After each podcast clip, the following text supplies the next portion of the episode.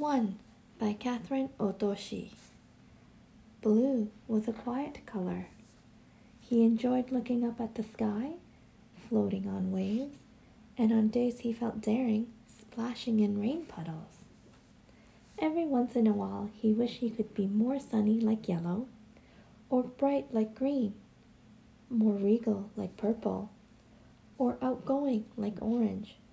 But overall, he liked being blue except when he was with Red. Red was a hothead. He liked to pick on Blue. Red is a great color, he'd say. Red is hot, blue is not. Then Blue would feel bad about being blue. Sometimes Yellow comforted Blue. Blue is a very nice color, she'd say. But Yellow never said that in front of Red. She never said, Stop picking on Blue. Green, purple, and orange thought blue was nice too, but they never told red to stop either. Every time Red said something mean and no one spoke up, he got bigger and bigger and bigger. Soon Red grew so big that everyone was afraid of him. No one dared stop him. Red picked on all the colors. Then everyone felt a little blue. Until one came. He had a different shape, with bold strokes and squared corners. He was funny. He made the colors laugh. Red saw this and got very hot. Stop laughing, he told Yellow. Stop laughing, he told Green. Stop laughing, he told Purple and Orange. And they did. Red rolled up to one, Stop laughing, he told him. But one stood up straight like an arrow and said, No. Red was mad, but one wouldn't budge, so Red rolled away. One turned to the colors and said, If someone is mean and picks on me, I, for one, stand up and say no. Then Yellow felt brave and said, Me too.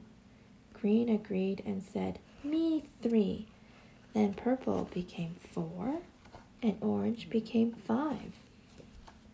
Blue saw the colors change. He wanted to count.